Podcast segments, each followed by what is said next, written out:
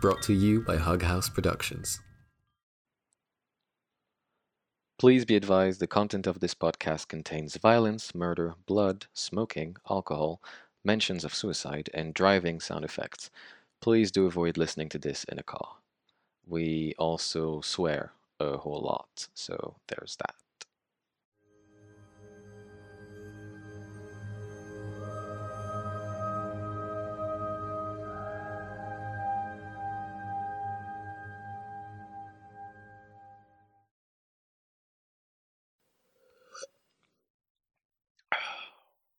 Hey, how you doing? Good, good. Uh, do you want a drink? No, okay, cool. Um, oh, Shinji said he wouldn't be there today because he's saying goodbye to Asher, but I figured we could still get your introduction done and oh, turn your mic on though. Yeah. And yeah, feel free to take it from here, really. I'll, I'll shut up and you can start from whenever you want. You know, how did you feel? What was the weather like? I, I don't know. It was raining. A storm was raging at 3 a.m. back home in Haiti. And I know because my grandmother told me. Her name is Laurette, and even then her windows were still alight. But not a single lamp shone inside. Only the flames of her candles as the storm made trees and waves dance to its tempo. She was kneeling in a corner of her living room, praying to an altar, praying to a picture of me. Home was nice. Tapestries, dolls, and weird mixtures and jars used to freak me out as a child, but they soon became my own toys. Grandmother's eyes were heavy from sleepless nights, reddened by dry tears. Her knees were grazed and her voice down to painful whispers. She had been doing this for days. But even as the thunder shook the foundations of her house, she kept on praying. Until finally, something answered. The candles were whooshed away at once, and she looked up shaking. She heard footsteps and turned around, fear and hope storming in her eyes. Who's there? You tell me, child. A hand hovered above the wick of a candle, and a purple flame repelled the darkness. The other wicks quickly followed, revealing a tall black man in an impeccable suit and top hat, an ebony cane in one hand and a cigar in the other. He moved and swayed like under a spotlight, like the earth with his stage and his life of performance. And once he was God. Who did you call? Baron Samedi. Very few still whisper my name. My grandmother kneeled back down, face to the floor. Thank you, Baron. Thank you. Oh, don't thank me yet. Grandmother closed her eyes, a prayer for mercy in her mind, until she realized how futile it was. The Baron smiled, and she's pretty sure he heard. He walked to the altar and picked up my picture. What do you want? My granddaughter, Baron. She's very sick, and she's all I have left. She bowed down again. I beg you, Baron. I beg you to save her. She's a good child. She's honored your name every day, just like I did. Please, Baron. Stand up, child. And she did. I am no god and no lord. I am a friend. And I haven't walked this earth in a very long time. A lot has changed since the old man in the sky was born. He's a jealous god. Also, I've heard. Most of us are gone. Some never to return. But here I stand. Thanks to you. He lifted my grandmother's chin, Your child will live. and then he let go, dropping my picture to the side.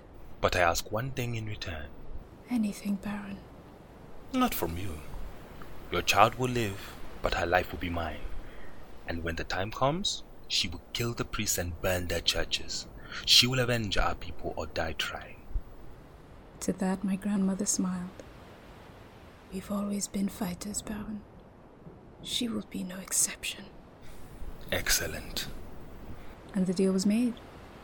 The Baron's laugh shattered the silence. Purple glow lit up in his eyes, and in a gust of wind his body became ash, fading away. And in a hospital not too far away, I jerked in my sleep. Above me, the neons in the ceiling flickered for an instant. From white, they turned purple, and from purple, they went dark. When they came back, the Baron was sitting by my side, cigar between his lips. He walked to the other side of the bed and casually smashed the smoke detector with his cane, then took a deep drag of his cigar. And in my induced coma, I took a deep breath. He exhaled, and so did I. My monitor started to shut down one by one as my breathing followed his and the room grew quiet. Welcome back. I sat up, dizzy but awake. Last thing I can remember was lunch with grandmother on the garden table, days ago as it turned out. I stared at him for a little too long, not convinced I was awake yet. I said, Baron, where am I? In hospital. Hospital. A couple more days and we would have met on the other side. What happened? Your grandmother has many enemies, some with friends like me. But I'm alive. He smiled, and there was something so insufferable about his know it all, almighty grin. I could have punched him. I am but a shadow of who I used to be, but I wouldn't be myself at all if I couldn't save a single child. What did she offer you? Your service, which is more than fair if you ask me. I'm not ready, Baron. I I can't be one of your pawns. I'll be the judge of that. Look at me. I'm weak, nauseous. I I haven't walked in months. I'm not ready. Samedi threw away his cigar and it disappeared into dust before hitting the ground. I like your fire, but I did not expect your anger. I know what your presence means, Baron. You should be dead, and if you're not, then the priest will soon hunt you down. And hunt me down. No deal is made yet, child. I could still leave you to die. And where would you go? Who on this world still has faith in your name? A few. But none like me. Do you wish to die? No. But I've heard of other messiahs, Baron. Others whose belief was so strong they resurrected an old spirit like you. All of them gave their body and soul for their master's vengeance, and all of them died. You all think you can lead your own crusade against the old man in the sky, but you don't know how men fight anymore. And you do? I've spent my whole life waiting for this moment, Baron. For a chance to avenge my people. I won't let you squander it. He leaned in, and I could tell had gotten his attention. What are your terms, child? You cannot possess me. Not now, not ever. But if you give me your powers, I will get our revenge. I will give you a year. A year? A year for what? A year to kill the old man in the sky. But. But, but, but, how? He's a god. He has an army. I'm alone. We know, child. If you want to succeed, you have to do what witches do find others and plot in the dark. Before I could try to bargain or argue, he snapped a finger, and in a blink, the room changed. Heavy curtains suddenly covered the windows, and a crystal chandelier was dangling from the ceiling, almost touching the ground. The Baron was sat on a velvet sofa instead of a rusty hospital chair. There were candles and jazz, faint voices and faraway laughter. It was the beginning of a ball. I looked around the room at loss for words while the Baron got up and took my hand. He tried to force me up. I tried to say, No, I, can't. Yet I stood. For the first time in weeks. Let's do it like the old tales. The Baron spun around and walked backwards towards the corridor. The music outside got louder, ballroom jazz rising. I followed him out, and as soon as I stepped out of the room, I felt my gown weigh heavier on my shoulders.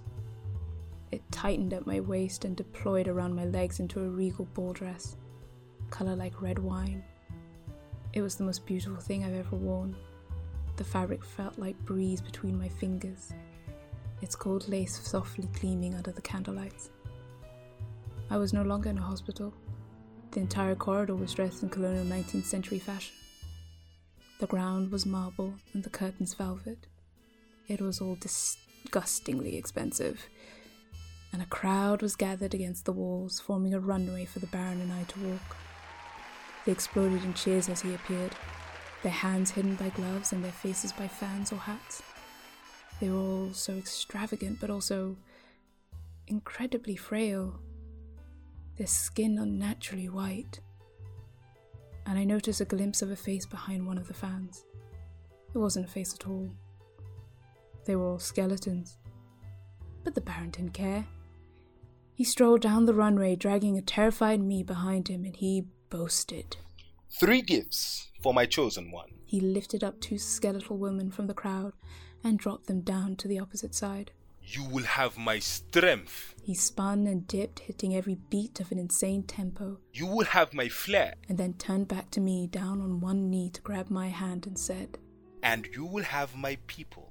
The dead are at your service, Lady Talia. The entire court bowed to his words right before he got up and sent me down the runway. You've got it all, child. Now flaunt it. Flaunt it. I broke into a nervous smile, and the crowd went wild. They all loved me, praised me, venerated me, and it felt good. So good. I tried to spin, a wink, and in a second I was gone. And whoever that girl was, in that moment, she drove them all mad. She laughed and whirled, danced and provoked. She was a party of one, a god reborn. The skeleton court was throwing flowers and glitter. She made her way through the runway. She slammed the wooden door at the end of the corridor and stepped out in the rain. The music stopped, and the ballroom disappeared. Behind her, the hospital doors closed back. A few worried patients were staring, while a couple of nurses quickly headed towards her. Her dress was gone as well, replaced by her hospital gown. She's back to reality. And she started to run. Less than an hour later, someone knocked on Laurette's door. Laurette turned around, slightly frightened.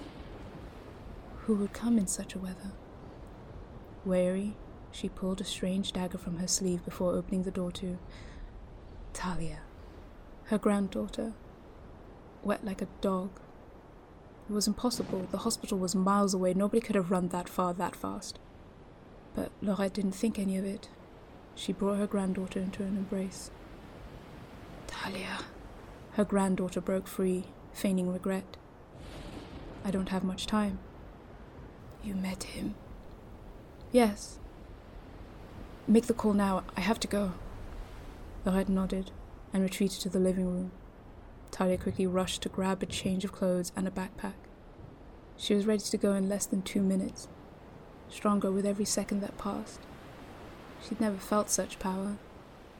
And yet, it was so familiar. In the other room, she heard her grandmother hanging up the phone. Laurette joined her and embraced her one last time. Where will they take me? I don't know. But don't stop until you've reached Europe. Across the sea. Put an ocean between you and the church, and it might be enough. You'll need this. Laurette handed Talia her blade, a large dagger carved from bone. Oh, I can use that. And Talia just smiled a little too wide. And somewhere in there, I saw my grandmother take a step back from me. It's time. Goodbye, little witch.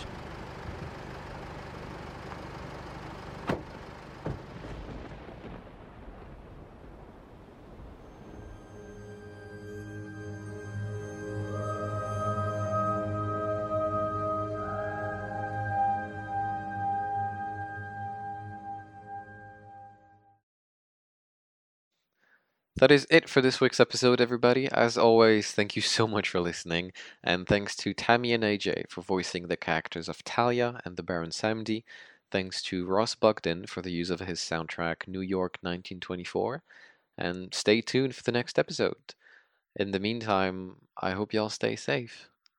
Bye.